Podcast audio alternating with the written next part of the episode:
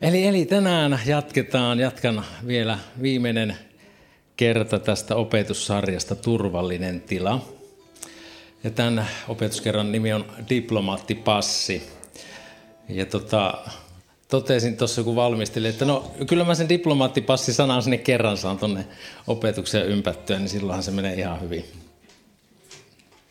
Eli johdannoksi tämän päivän semmoinen muotisana tai tosi tärkeäksi noussut sana on turvallisuus ja ylipäätään asiana turvallisuus. Me ollaan täällä Suomen lintukodossa nyt jouduttu heräämään tähän maailman todellisuuteen. Ensin oli koronahässäkkärajoituksineen, sitten edelleen jatkuva Venäjän tämä hyökkäyssota Ukrainassa ja sitten minun ja Putinin syntymäpäivänä terroristijärjestö Hamasin järkyttävä ja brutaali hyökkäys siviilien kimppuun Israelissa.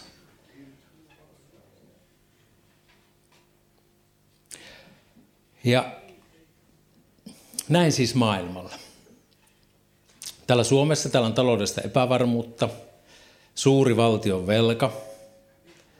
Ja velan taittamiseksi on välttämätöntä tehdä menoleikkauksia ja korottaa veroja.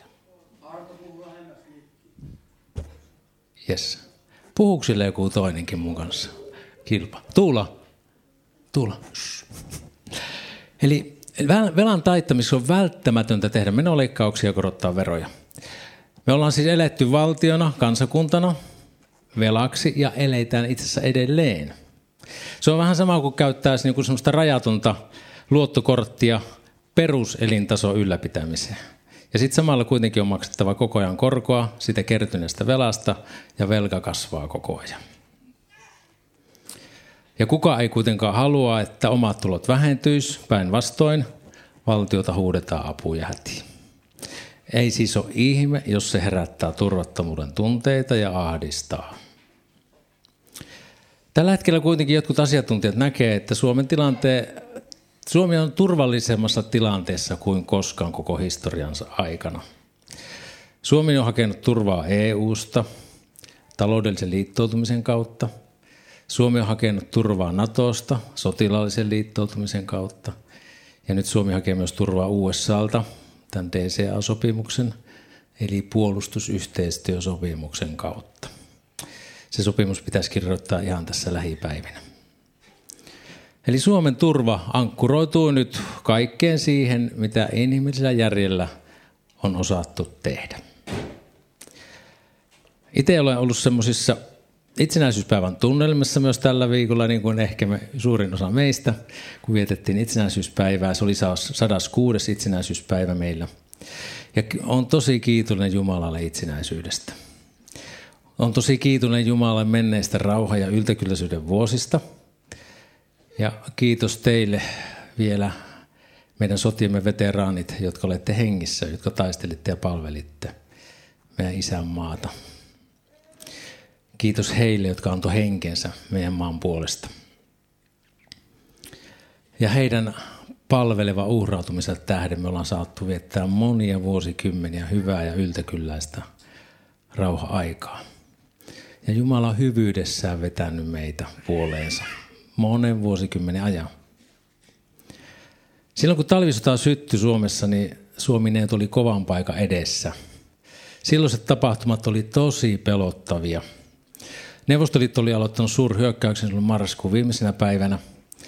Ja yhtenä tavoitteena oli sitten katkaista Suomi tuolta Sallan korkeudelta kahtia. Ja siihen operaatioon liittyy ratkaisella tavalla semmoinen kuin Pelkosenniemen taistelu.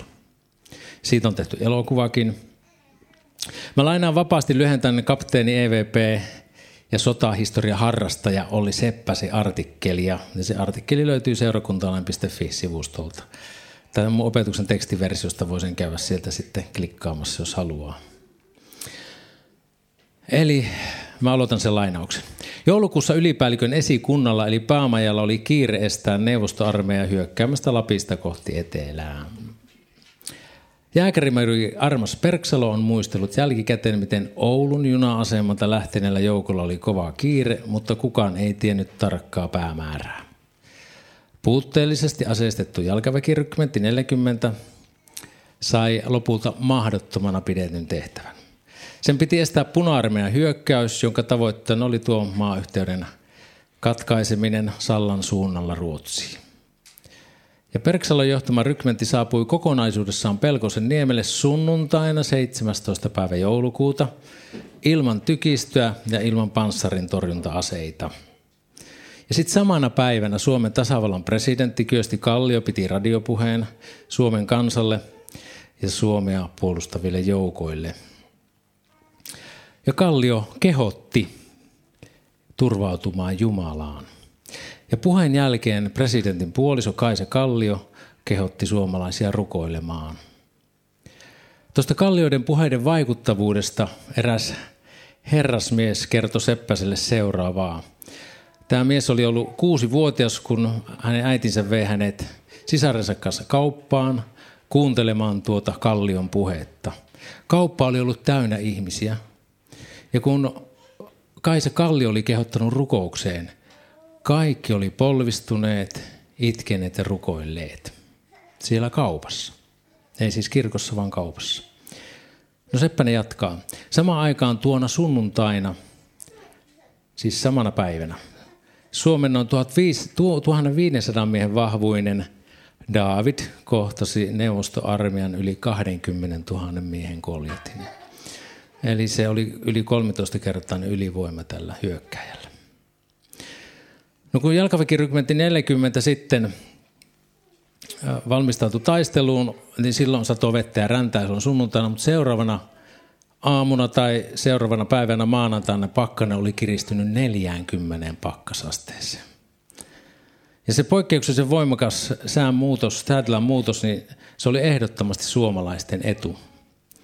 Se vaikutti hyvin voimakkaasti siihen motorisoituun puna-armeijan taisteluosastoon. Ja suomalaiset onnistuivat yllättämään tämän puna-armeijan joukon ja he tuhosivat siellä kilometrin päässä lossilta huoltokeskuksia ja tykkipatterin. Ja sitten suuri hämmennys valtasi nämä neuvostosotilaat, kun he alkoi kuulemaan taisteluääniä myös sieltä selustasta, joka on hyvin vaarallista. Ja samaan aikaan puna-armeijan autokuljettaja sai kuolettavan osuman otsaansa ja rojahti ratiin päälle niin, että se auto rupesi tyyttäämään siis koko ajan. Ja mitä ilmeisimmin se oli annettu perääntymiskäskyksi, tämmöinen merkki. Koska sitten saman tien Kemijoen länsipuolella olevat puna-armeijan joukot lähti paniikinomaisesti pakenemaan. Ja sitten nämä yllätetyt neuvostoarmeijan sotilaat vetäytyi. Tämä pieni, kouluttamaton suomalaisjoukko sai voiton siinä taistelussa. Ja se torjuttiin se hyökkäys. Sillä oli varmasti suuri vaikutus ylipäätään siihen, että Suomea ei katkaistu. Ja sitten vuosikymmeniä myöhemmin niin Pelkosenniemellä taistelevat sotaveteraanit sai toiveensa läpi. Mikä heidän toiveensa oli? Eli se ilmeisen perääntymiskäskyn antaneen kuorma-auton paikalle pystytettiin muistomerkki, jossa lukee "Tässä auttoi Herra". Tämähän on suoraan kuin Raamatusta. Ainakin mun mielestä. Mua itseäni noissa tapahtumissa puhuttaa ja koskettaa erityisesti se, että suomalaiset rukoili ja etsi apua Jumalalta. No, mitä mä luin justiin tuosta taistelusta, niin ne voi selittää myös luonnonilmiöillä ja hyvällä onnella, ei rukousvastauksella. Niin voi. Uskokoon ken tahtoo. Uskokoon ken tahtoo Jumala apuun. Minä ainakin uskon. Vaikka Suomi hävisikin sodan, niin Suomi oli ainoa maa Manner-Euroopassa, joka oli sodassa ja jota ei kokonaan miehitetty. Sekin suuri ihme. Kovaa taistelutahtoa, talvisodan henkeä, suomalaista sisua, voisi joku sanoa, että siitä se johtui. Varmasti se oli kaikkea sitäkin, yhtään vähättelemättä sitä panosta, mikä ihmiset antoi. Mutta uskon niin, että se oli ennen kaikkea Jumalan antama vastaus ja apu suomalaisten rukouksiin. Kuulin itse asiassa juuri eilinköhän se oli radiosta, että Viron presidentti oltiin ehdotettu, että hänen silloin sodan-aikaa, että hänen tulisi kehottaa maamiehiään rukoilemaan, kun sota oli syttynyt. Ja vastaus oli jotenkin näin, että hän ei sivistyneenä ihmisenä halua turvautua Moiseen. Ja muistatte varmaan, mitä Virolle tapahtui. Se miehitettiin ja joutui neuvostovallan alle vuosikymmeniksi. No monet suomalaiset turvas sodan aikana Jumalaan. Mun oma setänikin, joka palveli Lapin sodassa 17-vuotiaana nuorukaisena, kertoi kahdesta semmoista ihmeestä, mitä hän siellä koki. Ja niissä hän saattoi nähdä Jumalan sormen, vaikka ei ollut vielä uskossa, mutta rukoili siellä hädässä. Ja edelleen Herra haluaa auttaa meitä kansakuntana ja seurakuntana ja yksilönä turvaamaan häneen. On varmasti viisautta pitää huolta puolustusvoimista, mutta kuitenkin, jollei Herra varjele Suomea, niin pelkkä tämä inhimillinen turva, se on katteeton. Kuningas Salomo viisaana miehenä puki sanoista näin, että jos Herra ei huonetta rakenna, niin sen rakentajat turhaan vaivaa näkevät. Jos Herra ei kaupunkia varjele, niin turhaan vartija valvoo. Lauletaan laulussa Jumala ompi, Luther-virsiään taitaa olla Jumala ompi linnamme ja vahva turva aivan. Eli Jumala haluaa olla meidän maan turva. Missä on sinun turvasi? Missä on minun turvani? Meidän eletty elämä vaikuttaa siihen, mihin me turvataan. Mutta kuitenkaan sen ei tarvitse olla koko elämää määrittävä tekijä. Mulla itselleni on ollut syvä perusturvahaava, näin mä sen kuvailisin. Mä ajattelin sen syntyneen silloin, kun mä olin 4-vuotias. Minun äkkäilemiseen tuskastunut isäni raivostui ja löi mua puimakoneen remmillä useita kertoja niin, että mun filmi katkesi. Ja tuo hetki se tuhosi täysin minun turvallisen tilani. Mulla ei ollut enää mitään turvapaikkaa. Ei mitään sellaista paikkaa tai tilannetta, jossa mä olisin kokenut olevani täysin turvassa. Olla täysin levossa, täysin ilman pelkoa. Mun jatkuva seuralainen oli pelko sen eri muodoissa. Välillä se oli voimakkaampi, välillä miedompi. Musta tuli semmoinen herrapelekone. Oli herran pelkoa. Mä pelkäsin kaikkia auktoriteetteja. Jumalaa, opettajaa, poliisia, lääkäriä, hoitajia, pomoa. Sitä listaa voisi jatkaa vaikka kuinka pitkälle. Päällepäin mä olin lainkuuliainen, kiltti poika, hyvä ja tunnollinen työntekijä, hyvä ja siivouskovainen. Koulussa mua kiusattiin lihavaksi, hitaaksi, mutta kömpelöksi. Tankiksi, porsaaksi, maalaiseksi, jolla on tiukka pipo, venäläiset puulelut ja ikkuna mehtään päin. Kaiken tämän keskellä, kun mua haukuttiin, niin mä näytin ulospäin, että ei sillä ole mitään merkitystä mulle. Mä olin ulospäin naurava ja hymyilemä, vähän niin kuin nytkin. Mutta kuitenkin silloin mä itkin syvällä sisimmässäni. Syvää hylkäämisen kipua ja pelkoa. Sisäänpäin mä olin pelokas ja ahdistunut. Ja siitä omasta turvattomuudesta ja pelosta käsin mä tarkkailin maailmaa ja Jumalaa. Ja mä Jumalaa pelkäsin ihan väärällä tavalla. Mun ymmärrys hänestä oli vääristynyt. Mä en uskaltanut lähestyä häntä omana itsenäni. Pelkäsin hänen tuomiotaan. Mä pelkäsin, että hän hylkää mut. Mä pelkäsin, että ei hän oikeasti rakasta mua, jos hän tietäisi, millainen mä oon. Mä olin tosi sen pelon sokaisema. Ja kuitenkin koko ajan Jumalan rakastava syli oli mua kohtaan auki. Ja hän odotti, että hän voisi tuhlata rakkautta minuun.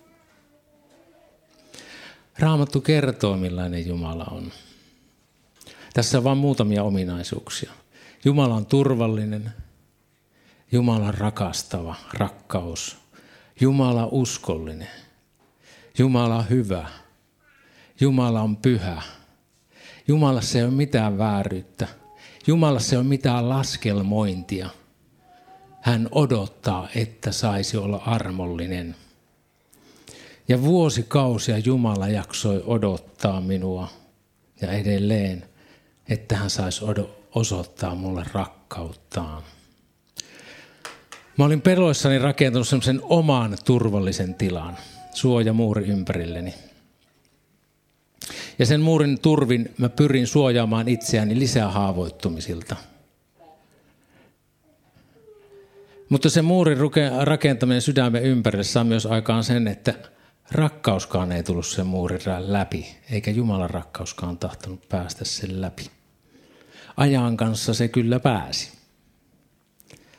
Olette varmaan kuullut tarinan pohjantuulesta tai pohjoistuulesta ja auringosta. Heillä oli kisa, että kumpi saa miehen riisumaan talvipalttoonsa päältään, että kumpi sen sitten saa toteutettua. Ja ensin pohjoistuulisi oikein puhkui ja puhalsi oikein kovaa, että se saisi riivittyä sen takin tämän miehen päältä. No tiedätte mikä seuraus oli. Mies piti entistä tiukemmin takista, kun oli niin kauhean kylmä. Sitten tuli auringon vuoro. Aurinko lämmitti lempeästi, lämmitti. Ja niin se pikkuhiljaa heitti sen takin pois päältä. Jumalan rakkaus pääsi lämmittämään mun sydäntäni. Sitä rakkautta mä sain kokea vaimoni taholta. Sitä rakkautta mä sain kokea uskon veljeni ja sisarieni taholta. Se rakkaus ilmeni siten, että mä koin olevani hyväksytty silloinkin, kun mä kerroin niistä asioista, joiden kanssa minä kipuilen ja taistelen. Mun vihaiset raivon purkaukset suhteessa mun lapsiin. Mun vihaani, mun väärä käyttäytyminen.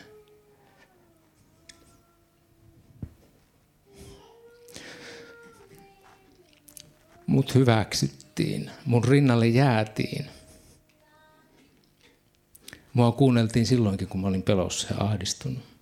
Silloinkin, kun mä kerroin vihastani.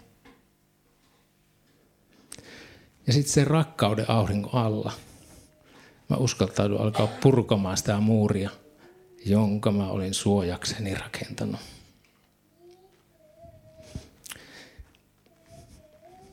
Ja ajattelin, että tuossa prosessissa Jumala käytti toisia ihmisiä. Itsessään epätäydellisiä, mutta ihan tavallisia. Rakastavia ja erityisesti kuulevia ihmisiä. Ei niinkään paljon puhuvia. Heitäkin miehiä, jotka halas mua isällisesti rakastaa. Musta on sanottu, että mä oon semmoinen himohalaaja. Nyt tiedätte, mistä se johtuu. Se on parantanut mua.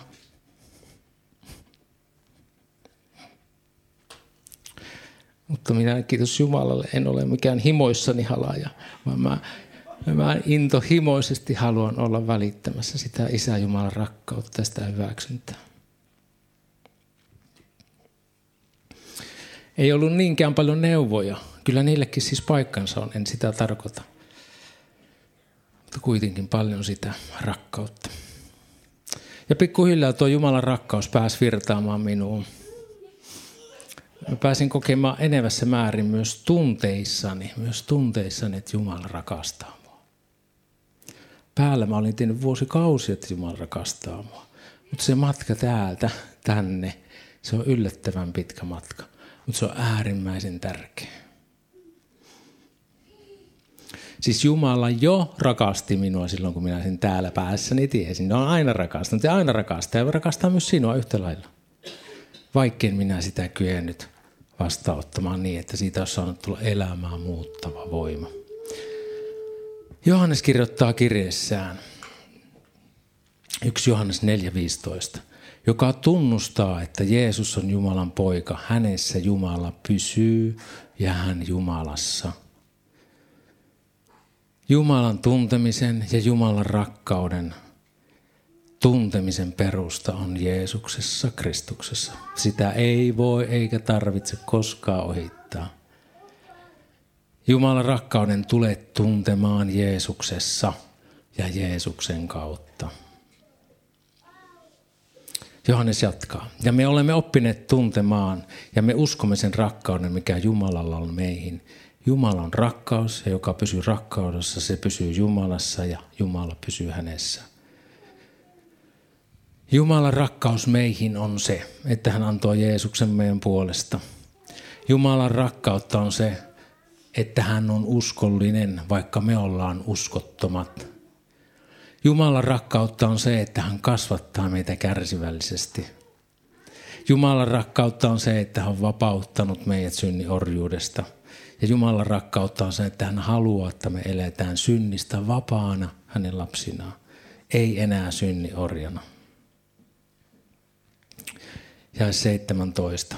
Näin on rakkaus tullut täydelliseksi meissä, että meillä olisi turva tuomiopäivänä. Sillä sellainen kuin hän on, sellaisia mekin olemme tässä maailmassa.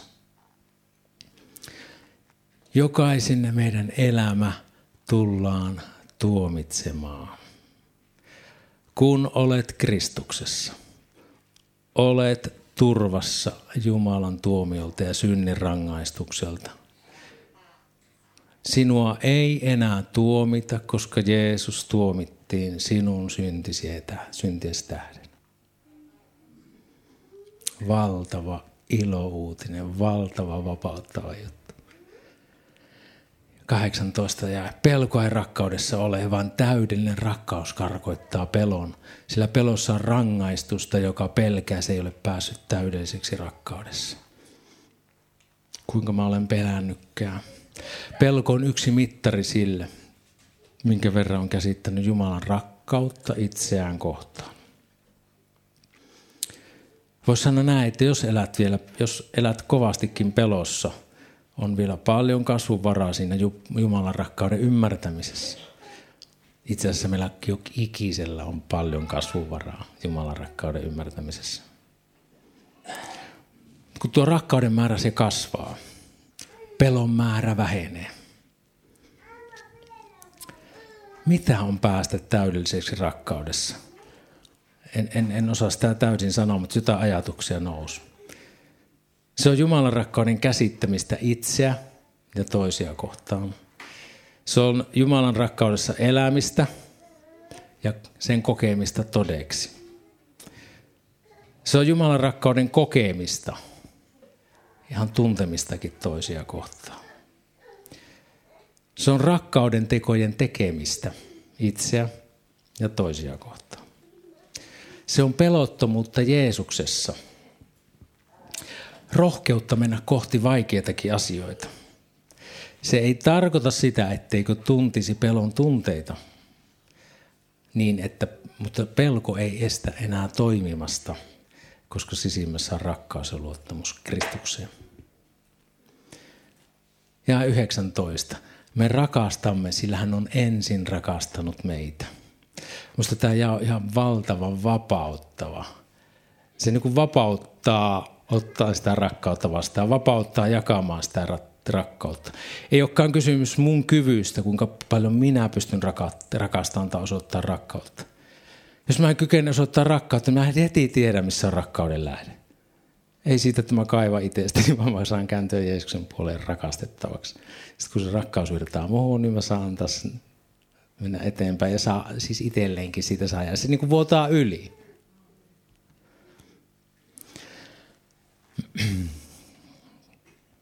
Ja niin kuin mä kerroin omasta kokemuksesta, sille rakkauden kokemiselle sille voi olla esteitä, mutta ne ei ole ylipääsemättömiä. Voi kun mun sydämen rukous on se, että tämä seurakunta tai me voitaisiin rakastaa toisiamme sillä tavalla, että me voitaisiin olla purkamassa niitä esteitä. Niitä esteitä, mitä toiset on lyönyt tai mitä meidän elämä on meille tullessaan tuonut. Me saataisiin olla niitä yhdessä purkamassa pois. Rakastaa ja hyväksyä toinen toisemme. Silloinkin, kun on sellaisia niin kipeitä asioita, että niitä on tosi vaikea käsitellä. Jumalan rakkaus saa tulla ja saa muuttaa hyvällä tavalla. Ja 20. Jos joku sanoo, minä rakastan Jumalaa, mutta vihaa veljänsä, niin hän on valhettelija. Sillä joka ei rakasta veljänsä, jonka hän on nähnyt, se ei voi rakastaa Jumalaa, jota hän ei ole nähnyt. Tämäkin jae on semmoinen hyvä mittari siitä rakkauden aitoudesta, mikä on meissä tai mitä ei ole meissä. Ja sitten jos se mittari näyttää punaista, taas tarkoitan tässä tapauksessa sitä, että ei ole rakkautta, niin silloin on hyvä nimenomaan kääntyä Jumalan puoleen ja pyytää ymmärrystä siitä rakkaudestaan, pyytää sitä, että Jumala saisi täyttää sillä rakkaudella niin, että mä voin rakastaa eteenpäin. Mä voin rakastaa sitä niin hankalaa ihmistä. Menee vaan peili eteen. Oikeasti rakastaa myös sillä peilin edessä olevaa ihmistä. Se on ehkä joskus kaikkein vaikeinta, mutta se on tosi tärkeää. Jos Jumala rakastaa sinua, miksi sinä et rakastaisi? Onko se niin kuin suurempi kuin Jumala? Tai olenko minä suurempi kuin Jumala? Ei mua voi rakastaa. Kyllä Jumala mua rakastaa, mutta en minä voi minua rakastaa. Mutta Jumala tässä auttakoon. Minäkin olen vihannut itseäni vuosikymmeniä ja puhunut itsestäni todella rumasti ja puhunut itselleni tosi rumasti. Mutta kiitos Jumala, minua ei tarvitse enää tänä päivänä tehdä niin. Jotain on tapahtunut oikeasti. Vaikka välillä tuntuu, että mitä tässä 40 vuodessa on tapahtunut? Ei paljon mitään, mutta on kuitenkin. Ei 60 vuodessa. Siis mä oon kyllä 55-vuotias, mutta mä ajattelin sitä uskoelämän taivalta. Okei. Okay. No, jos esteenä on toista kohtaan, että on vaikea rakastaa anteeksi antamattomuuden synti, niin siitä vapautuu anteeksi antamalla, tunnustamalla ja luovuttamalla sen Jumalalle. Toki se voi olla joskus pitkäkin prosessi, mutta Jumala sen kyskeenä pystyy tekemään. Ja vielä jää 21. Ja tämä käsky meillä on häneltä, että joka rakastaa Jumalaa, se rakastakoon myös veljänsä. Ja Jumalan tahto on se, että me rakastamme kaikkia ihmisiä. Jumalan tahdossa eläen ei voi olla kenellekään katkera. Siis jos oikeasti elää Jumalan tahdossa, niin ei voi pitää katkeruutta matkakaverina. Jumalan tahdossa eläen et voi olla väliin pitämätön toista ihmistä kohtaan, jos haluat elää Jumalan tahdossa.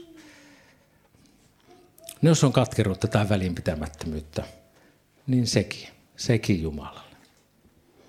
Älä lähde puolustelemaan. No kun se sitä, ja kun se tätä, ja kun se tuota. Kyllä mulla vähän olisi oikeus olla katkera, tai vähän sen kantaa sitä mukaan, mutta ei ollenkaan. Eli kun olet Jeesuksessa Kristuksessa. Kun turvaat Jeesukseen, niin silloin sinä olet Jumalan rakkauden ympäröimä. Se on se tosiasia. Se, miltä sinusta tuntuu, se tunne voi olla sitten jotain muuta. Mutta se on kuitenkin se tosiasia, että Jumala rakastaa sinua armahtaakseen sinut. Vapauttaakseen sinut. Antaakseen sulle yltäkylläisen elämä. Niin silloin sä olet todella turvassa. Ja siitä turvasta käsiin sinä voit olla tuomassa turvaa lähimmäisillesi. Ei tarvitse tuoda turvaa sille, että sinun omat jalat on suossa ja sä yrität toista nostaa sieltä. Ei niin, vaan sun omat jalat on tukevasti kalliolle ja sä voit ojentaa auttavan käteesi ja olla tuomassa sitä turvaa Jumalan armosta ja voimasta. Ja Jumalan rakkaus, se on kuin diplomaattipassi, joka avaa ovia ihmisten sydämiin. Diplomaattipassilla pääsee tosi monen paikkaan. Ja tällä Jumalan rakkaudella sä pääset avaamaan ihmisten sydämen ovia. Onko meillä tuo diplomaattipassi? Ollaanko me toivon vai toivottomuuden lähettiläitä? Jumalan tahto on se, että me tuodaan toivoa. Se toivon tuominen ihmisen elämään, niin se ei sulje pois parannusta ja kääntymystä pois synneistä. Päinvastoin se parannus avaa toivon ovet. Reilu 600 vuotta sitten, miten muuten pitäisiköhän mun lopettaa? Onko? Varttia vailla, hyvä. Eli reilu 600 vuotta ennen Kristusta Israelin kansa, Jerusalemin asukkaat, he joutuivat syntiensä ja paatumuksensa tähden järkyttävään tilanteeseen ja kurimukseen. Suurin osa kansasta kuoli väkivaltaisesti ja raasti sodassa, nälkään, tauteihin. Ja kaikki ne, jotka jäi henkiin, joutui pakkosiirtolaisuuteen 2000 tai lähes kaikki, jotka jäi henkiin, joutui sitten reilun 2000 kilometrin päähän pakkosiirtolaisuuteen omalta synnyinseudultaan. Ja Jumala salli sen tuomion tulla. Mutta hän ei jättänyt noita henkiin jääneitä toivottomuuteen. Profeetta Jeremian kautta hän lähetti tuonne vieraaseen maahan ja vieraan kulttuurin keskelle toivon sanoman, joka kuuluu näin. Näin sanoo Herra Sebaot, Israelin Jumala, kaikille pakkosiirtolaisille, jotka minä olen siirtänyt, siis Jumala oli siirtänyt Jerusalemista pois Baabeliin. Rakentakaa taloja ja asukaa niissä, istuttakaa puutarhoja ja syökää niiden hedelmiä. Ottakaa itselleen vaimoja ja siittäkää poikia ja tyttäriä. Ottakaa pojillenne vaimoja ja naittakaa tyttärenne, että he synnyttäisivät poikia ja tyttäriä. Lisääntykää siellä, älkääkä vähentykö. Ja harrastakaa sen kaupungin menestystä, johon minä olen teidät siirtänyt. Ja rukoilkaa sen puolesta Herraa, sillä sen menestys on teidän menestyksenne. Sillä näin sanoo Herra, vasta kun ne 70 Baabelin vuotta ovat täyttyneet, minä katson teidän puoleenne ja panen täytäntöön teitä kohtaan hyvään lupaukseni ja palautan teidät tähän paikkaan. Sillä minä tunnen ajatuksen, jotka minulla on teitä kohtaan, sanoo Herra. Rauhan eikä turmien ajatukset. Minä annan teille tulevaisuuden ja toivon.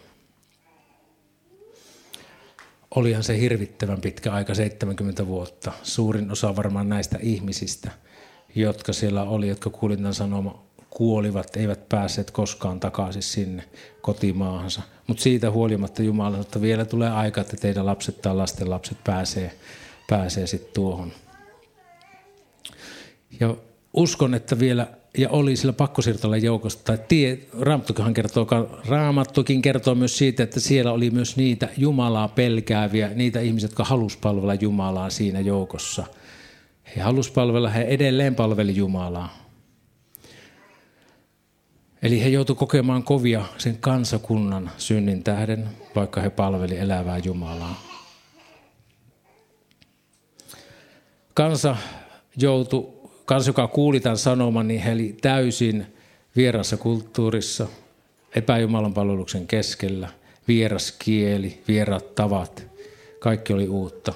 Kotikaupunki oli tuhottu, monet läheiset oli kuollut, kaikki entinen oli mennyt. Ja nyt oltiin vierassa maassa, vieraan kielen, vieraiden tapojen keskellä. Jerusalemin temppeli, joka nähtiin ainoana paikkana palvella Jumalaa, se oli nyt tavoittamattomissa. Tai ainakin, että antaa uhria sinne. Meidän on tosi vaikea ymmärtää, miltä heistä on tuntunut. Näitä kun mä kirjoitin, mä hokasin, että hetkinen. Kenties tänä päivänä ukrainalaiset on meidän keskuudessa. Heitä, jotka voi samastua noihin tuntoihin hyvin pitkälti. Kaiken sen järrytyksen ja kauheiden keskellä kuului toivon sanoma. Eli vaikka me itse ollaan tällä hetkellä kaukana noista vastaavista olosuhteista, niin meidän ympärillä on ihmisiä, jotka on pelo ja toivottomuuden vallassa. Ja ajattelin, että esimerkiksi ukrainalaiset on varmaan meidän maan miehiä ja naisia ihan yhtä lailla. Oletko sinä, olenko minä valmis antaa omasta ajastani ollakseni ystävä ja lähimmäinen esimerkiksi pakolaiselle tai vasta Jeesusta seuraamaan lähteneelle tai alkoholiriippuvuuden kanssa taistelevalle. Tai mitä kenties tahansa muuta. Muutama kuukausi sitten mä kysyin täällä, voisiko joku toimia ukrainalaiselle perheelle ystävänä. Tiesitkö, että kukaan ei ilmoittautunut? No lopulta kävi niin, että mä en saanut edes yhteyttä sitten tuohon perheeseen ja se asia raukesi siltä erää. Mutta kuitenkin mä haastan sinua rukoilemaan ja pohtimaan, kenelle voisit olla ystävä ja rinnalla kulkija, jollet sitä jo kenties olekin. Ei se tarkoita, että yhden ihmisen pitää tehdä kaikki. Tämä ei ole missään nimessä, että mä haluan syyllistää sua. Mutta sitä, että Jumala edessä tutkii, että mikä on Jumalan tahto mun elämässä. Jos Jumala antaisi nyt meidän seurakuntaamme vastasyntyneitä uskovia, Olisiko heille hoivaa ja haluaisitko, voisitko antaa esim. 2 tuntia ajastasi viikossa lähimmäisellesi, joka tarvitsee rinnalla kulkijaa?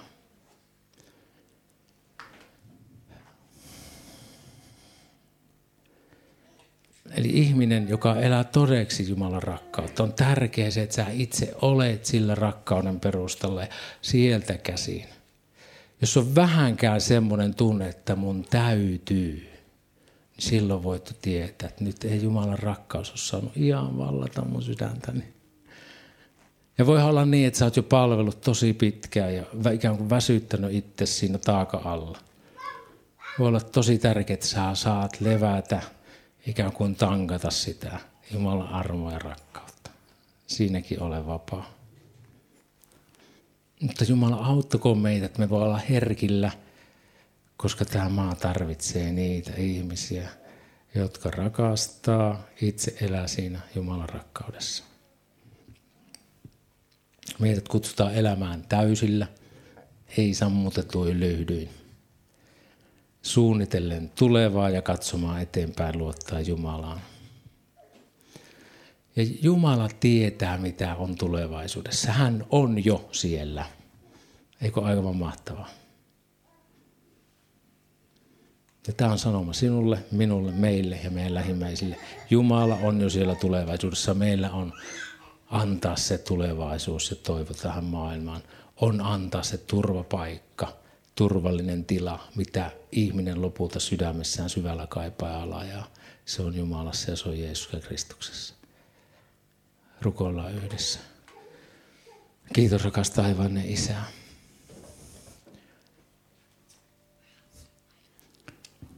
Kiitos, että niin paljon olet rakastanut meitä, että et säästänyt omaa poikasikaan Jeesusta, vaan lähetit hänet tänne taivaan kirkkaudesta. Kiitos Jeesus, että rakastit meitä niin paljon, että jätit taivaan kirkkauden, tulit ihmiseksi, koit ihmisen elämän, tiedät mitä on elää ihmisenä. Kiitos, että sä osaat sääliä, sä tiedät meidän heikkoudet, Herra. Ja et sääli sillä tavalla, että katsoisit meitä halveksivasti säälien, vaan rakastavasti säälien, nostaa ja kantaa, Herra. Tapahtukoon Isä sun tahto meidän elämässä. Valtaa meidät sun rakkaudella. Ja jos täällä on joku, jotka et ole vielä avannut sydäntäsi Jeesukselle, et ole antanut lupaa Jeesukselle tulla oma elämässä Herraksi, niin sä voit tehdä sen nyt tässä rukouksen aikana ja pyytää, sanoa, että hei Jeesus, mä haluan antautua sun rakkaudelle, tule ja muuta mun sydämeni, anna mulle mun syntini anteeksi, anna mulle uusi elämä sussa. Ja Herra, meidät jokaiset, Herra, anna meille ilmestyksen henki sun tuntemiseen. Meidän on niin vaikea joskus ymmärtää sun rakkautta. Se on meillä pään tietona. On niitä esteitä, on niitä muureja, mitä me ollaan ihan siinä elämän kamppailussa jouduttu rakentaa, että me jotenkin selvittäisi tästä. Mut kiitos siitä, että sä ympäröitset meidät jokaisen rakkaudellasi, Herra. Ja me pyydetään, että siihen muuriin, siihen tulisi lovia, viiltoja tai jopa, että siihen tulee kunnon aukko niin, että siitä saa vuotaa, Herra, sun rakkautis meidän sisimpää. Niin, että se saa pudota tuolta pään tiedosta, Herra, sydämeen, Herra, niin että me voidaan kokea se, että mä olen rakastettu. Ja mulla on turva, Jumala, sinussa. Niin, ettei ole enää mitään rangaistusta. Niin, että me ei tarvitse pelätä, Herra. Koska me tiedetään, kun sun sanassa sanoo, että täydellinen rakkaus karkottaa kaiken pelon, Herra. Kiitos, että sä et antanut meille pelkuruuden henkeä, Herra. Vaan lapseuden hengen, jossa me huudetaan, Appa, Isi. Rakastava Isi. Ihana Isi. Luotettava Isä. Uskollinen Isä. Vierellä kulkeva Isä, Isä, joka ei jätä, Isä, joka ei petä, Isä, joka ei hylkää, Isä, joka haluaa kantaa, Isä, joka haluaa rohkaista, Isä, joka haluaa nostaa. Kiitos, sä oot just sellainen Isä, vaikka me maalliset isät ollaan niin monessa kohtaa epäonnistuttu, niin kiitos Herra siitä, että sinä et epäonnistu meidän elämässä. Tulkoon sun valtakunta, se tapahtuuko sun tahto, Herra.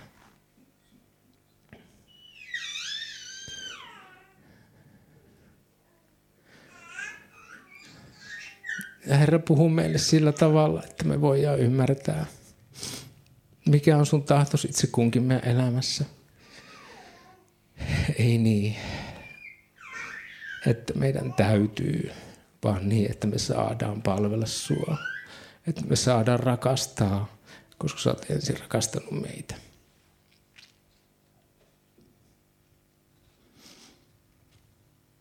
Kiitos, että me saadaan Isä olla tässä sun edessäsi. Kiitos, että me ei mene mitään väkivaltaa, Herra. Kiitos, että runnos meihin väkisin. Et yritä väkisin saada meissä jotain aikaiseksi. Vaan kiitos, että rakkaudessasi kutsut, Herra, ja me saadaan vastata siihen kutsuun. Kiitos siitä, mitä sinä olet, Herra. Tulko, Herra, sun valtakuntasi, Herra. Tapahtuko sinun tahtosi. Kiitos, että se hyvä työ, minkä sä oot meissä alkanut, Herra. Sanas mukaisesti, Herra, sä viet sen päätökseen Kristuksen Jeesuksen päivään saakka. Mitä se kaikkien meidän kohdalla tarkoittaakaan, sinä sen parhaiten tiedät, mutta me saadaan luottaa tuohon sanan lupaukseen. Että se hyvä työ, mikä oot meissä alkanut, Herra, viet sen hyvään päätökseen. Kiitos siitä, Isä. Kiitos, että me jokainen tässä huoneessa on sinun rakastettusi. Sä rakastat jokaista meitä. Me pyydetään myös sitä, että jos elämässä on niitä asioita, mitkä on pois pantavia, mistä sä haluat meidät vapauttaa, että me rohkaistutaan siihen, antamaan ne sinulle ja luottaa siihen, että sinä kyllä Herra sen tekee. Kiitos, Isä, että olet se, joka vaikutat meissä tahtomissa ja tekemisestä, että sinun hyvää tahtos tapahtuisi. Kiitos ja ylistys. Kiitos ja ylistys.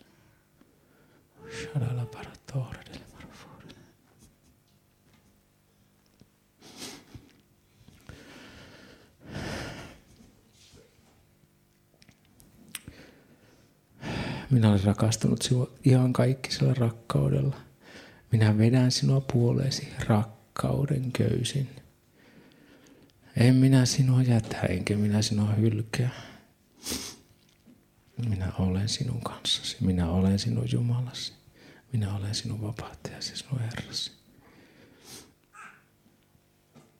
Joo, kiitos Jeesus. Joo, kiitos Jeesus. Tämä ei ollut profeetia, tämä oli vain Raamatun sanoja Jeesuksen nimessä. Ei vaan todellakin Raamatun sanoja.